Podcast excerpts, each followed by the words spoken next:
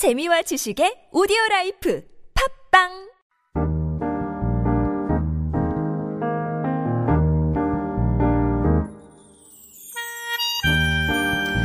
When we think of fashion and being fashionable, it's certainly not a basic need for survival. It's a luxury. Of course, there's nothing wrong with looking good and being on top of the latest trends. But beneath the surface of the industry that fuels this desire lurks issues like forced labor, sustainability, and massive amounts of waste.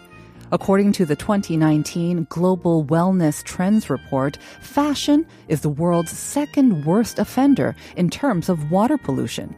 It's also responsible for roughly 10% of all carbon emissions. So while the industry is on pause in the wake of the COVID-19 pandemic, it may be a good opportunity to reset the industry too. Vogue editor-in-chief Anna Wintour, arguably the most influential person in fashion, said this is an opportunity to rethink what fashion stands for, what it means, and what it should be. It's an opportunity to slow down, produce less, and make the world fall over in love with the creativity and passion of fashion, and maybe less on what's new.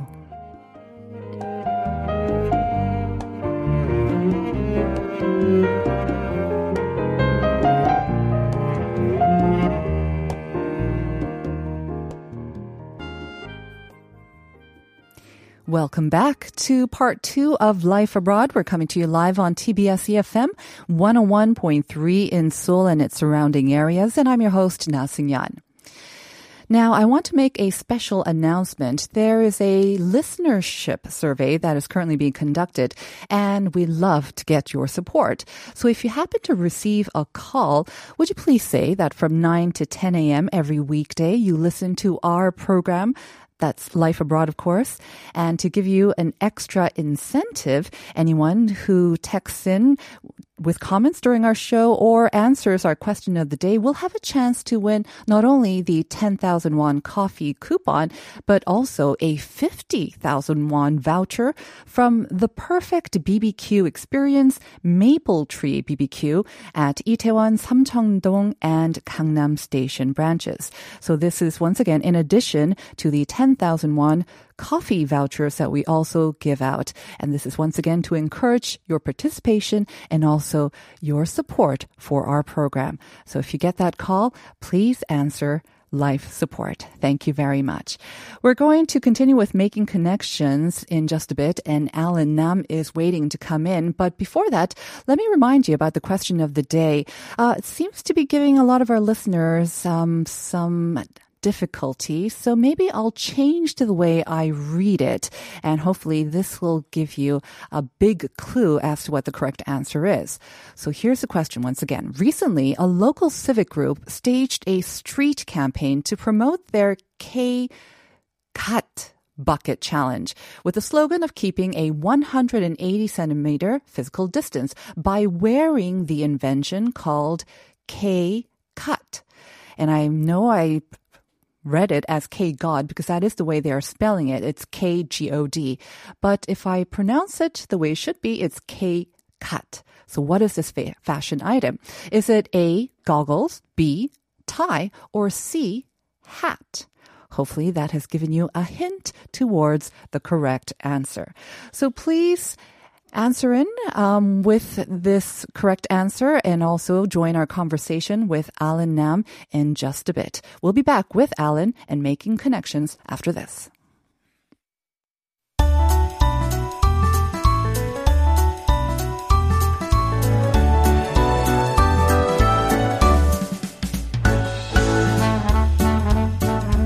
It is time for Making Connections, where we meet people right here in our community who make up the fabric of Korean society and hear their stories. Sometimes we have guests who come from overseas, and sometimes we have guests who are locals, but also serve as an important bridge between Korea and the overseas community. And we are joined by one such guest today. To give a little bit of background, Korea is, of course, a trend-setting nation.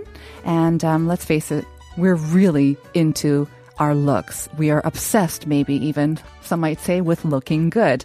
But in this time of the pandemic, the fashion industry has been disrupted in a major way, and the industry is having to reinvent itself.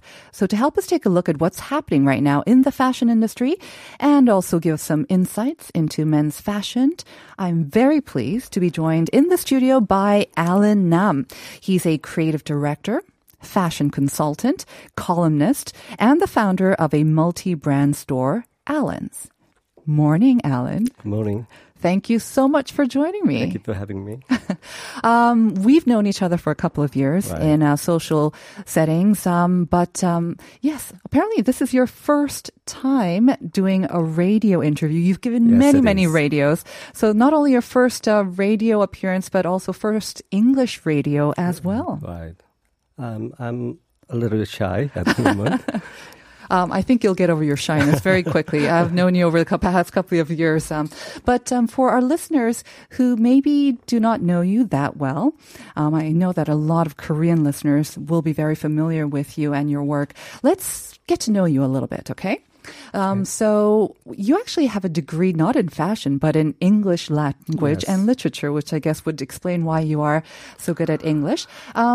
How and when did you make the jump to the fashion industry? Yes, I studied English literature at the university, but frankly I didn't enjoy that much. Shakespeare, Wordsworth, Charles Dickinson. No? Okay. But since my childhood, I was so sensitive about my outfits. So my first part-time job was when I was 13. Wow. It's a newspaper delivery. Okay. To buy a Nike sneaker. So you volunteered to go on this paper delivery so that you can collect the money, earn the money to buy Nike sneakers at 13. At 13, at the elementary school. That's pretty early. And so I was, I liked reading books a lot. So I was impressed by the British Museum and English culture and their especially military uniforms.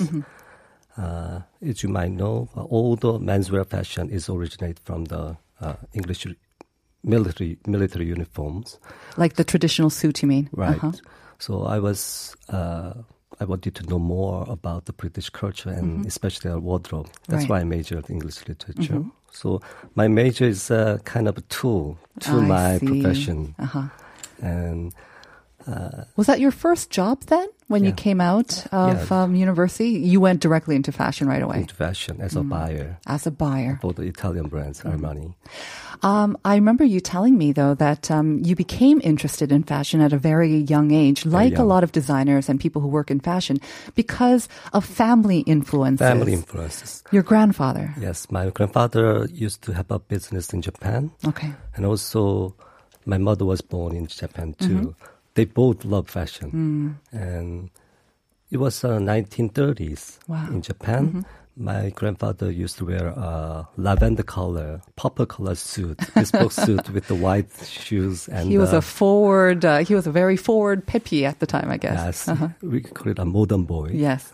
And because of their family tradition, and when I was 4, my first bespoke custom-made suit was when I was 4. 4 years old? 4 years old, from my grandfather. Wow. That's a photo I'd love to see. Can you imagine the 4-year kids with a navy striped suits? It wasn't lavender.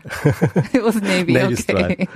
So, I introduced you as a fashion consultant, creative director. You've done many very, very different jobs and projects, all involving fashion. Some of the more interesting ones, I guess, could be something like working on film. You were in charge of Yoo Ah-In's wardrobe in that great movie, Veteran. You were also involved in designing various uniforms, maybe it's hotels or the Korean Coast Guard. So of all the projects, I know this is kind of a difficult question because you've worked on so many. Of all the projects that you have worked on, are there any that you particularly remember or that really kind of left an impact on you that you want to share with our listeners? Now I run my own multi-brand stores. I'm working as a consultant with some fashion groups. And yes, I design a uniform for some high-end hotels. Right. And also I write a book mm-hmm. like this. You also wrote a book. Yeah, it's called Classic in the Man. Classic in the Man. 18,000 won. Please buy one. All right. Thank you. You're not going to give me that copy? No? I will. Okay. But yeah, since I'm not a professional movie costume designer, mm-hmm. so for Yoo Ah-In, we have some common friends. Mm-hmm. We have some common friends, so I had a chance to make outfits for him. Mm-hmm. And in the movie, yes. he was kind of a classic villain. He was. He has also become a classic villain. Yeah, yes. Classic villain who is... very well-dressed, though. Yeah, very well-dressed villain. Mm-hmm. Yeah, super rich. Uh-huh. Sorry. Super rich, extremely selfish, and violently rude. But I thought that villain could be attractive and stylish. Uh-huh. That's why I made him the stylish suit for him mm-hmm. in the movie. And now I'm working for some real VIP customers as a stylist. Mm-hmm. So it's not difficult for me to make Yoo Ah-In's outfit because my suit is real outfit for chapel. Right. So and in the hotel business, there are some professional uniform makers, mm-hmm. but I'm not a uniform maker. I'm a fashion designer or creative director. Mm-hmm. So outside of hotel industry, maybe I can approach in a different mm-hmm. perspective. Right. Because I think hotel staffs are not just the servants or the service. They're not just staff. They make up they are part of the image of the hotel too, right? That's right, exactly. Mm-hmm. So I think that I want to make the hotel staff as mm-hmm. a nice interior within the hotel. Okay. So that's why they love my uniforms. Mm-hmm. Alan, because I guess this is your first radio interview and it's also early in the morning, just a couple of things because these mics are quite sensitive. They'll pick up everything. Maybe you just want to take a swig of your water as well, to open up your voice a little bit more. We have a lot of questions that we want to cover, but as you were talking about Yoo Ah-In and also acting as a fashion designer for the chaebol and the hotels, which are kind of at maybe the forefront of fashion. Let me switch to your assessment of Korean men's fashion, because as I introduced you, you are always listed as one of the best dressed men in Korea. You are well known for your deep knowledge of men's fashion as well. You are impeccably dressed today and every time I see you as well.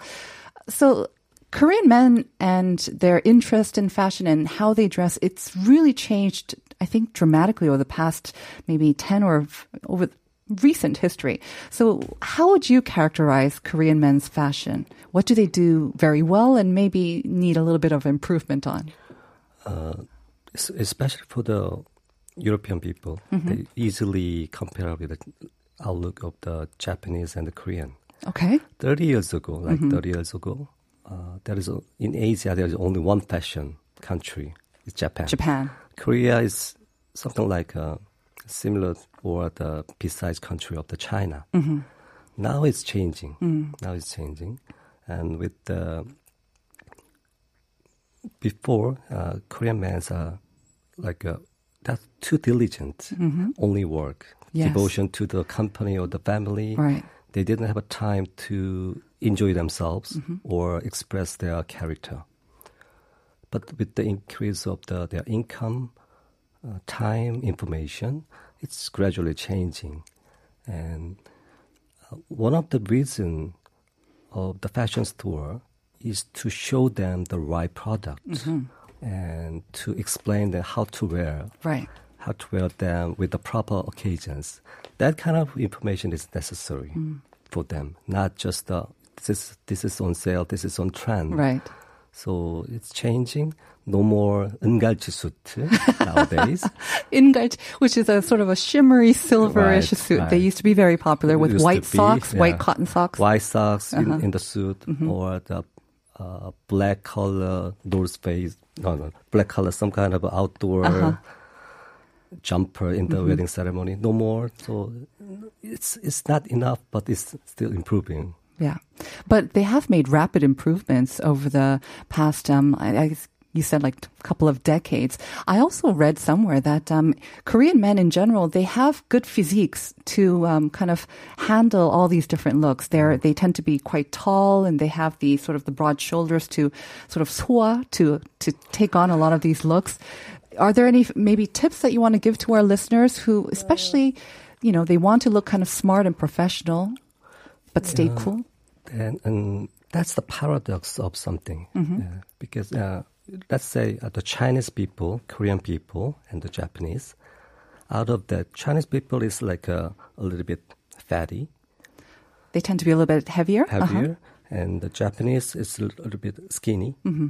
with the shoulder like this. Right. Rounded shoulders. But Japanese people, they don't have a perfect body shape. Mm-hmm. So that's why they are trying to learn more about the fashion. Right. That's the paradox of the fashion. I have read that. That's why Japanese fashion, especially the traditional suits and the Western style of clothing, developed so fast in Japan because they were trying to sort of overcome their physical. Last year, I did visit Napa Valley, mm-hmm. and there was I visited a lot of winery. I learned something. There is many places with the nice seaside, but the grape in a difficult position is they're trying to get harder to get the moist and to get the nutrients from the soil. Right. So it produces a better grape. Better wine and a better grape. All right. So then you're saying Koreans, we're born with maybe we enjoy the good soil then. We're maybe born with good sort of foundation. How can we maximize that? Any tips on how to maximize what we do have and stay cool and look stylish? And we, like Joseon Shidae, we used to, our ancestors used to live, enjoyed a lot of fashions. And it was stopped at the Japanese colonization and the Korean War at that time. And now we are recovering in a fast way. But Korean men, we are very fast learner. Yes. So we can get any kind of information from everywhere and try to just enjoy. Mm-hmm. We don't have to get the nice reputation or the appearance from the others. Okay. Just to relax with the don't criticize to someone. That will be very difficult. Okay, I understand. So you're saying that Korean men should maybe more, they should experiment more, you know, with different looks or what they like or what feels good on them. And they should also be more accommodating when they see those different sort of fashions too. Because, don't be so critical. I mean, this is related to the system of the fashion because the fashion industry is in the time of overproduction. Right. Because normally average sell-through, sell-out of most brands is around 40 to 60% after the season. Right. At the end of the season, which means 40 to 60% of the overstock is piled up from every brands in every countries. Okay. So that's the reason of the overproduction in this time. So I think especially we should escape from the concept season. Mm. For example, a customer can buy a jacket or the bag from his or her favorite brands. Mm-hmm. And after 6 months, the same brand is presenting another bag or jacket with a slightly modified design or different fabric. Mm-hmm. Then the previous one, it would be automatically old one. Yes. Out of date without any defects or problems. Right. That's the system to generate the business in the fashion industry.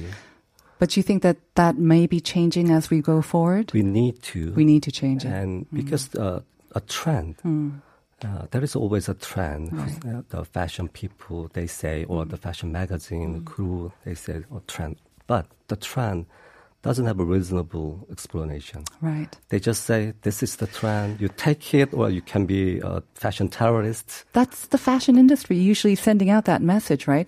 Talking about the business part, though, Alan, I know that you also have a physical store as well. How hard has... have you been impacted on a business front from COVID-19? And are you maybe changing your business model, like more to online? Tell me about how it's affected your business. Yes, I have a store in Gangnam area for 6 years. We sell mostly Italian brands with the craftsmanship, and we carry tailor-made suit, and we do some trunk show.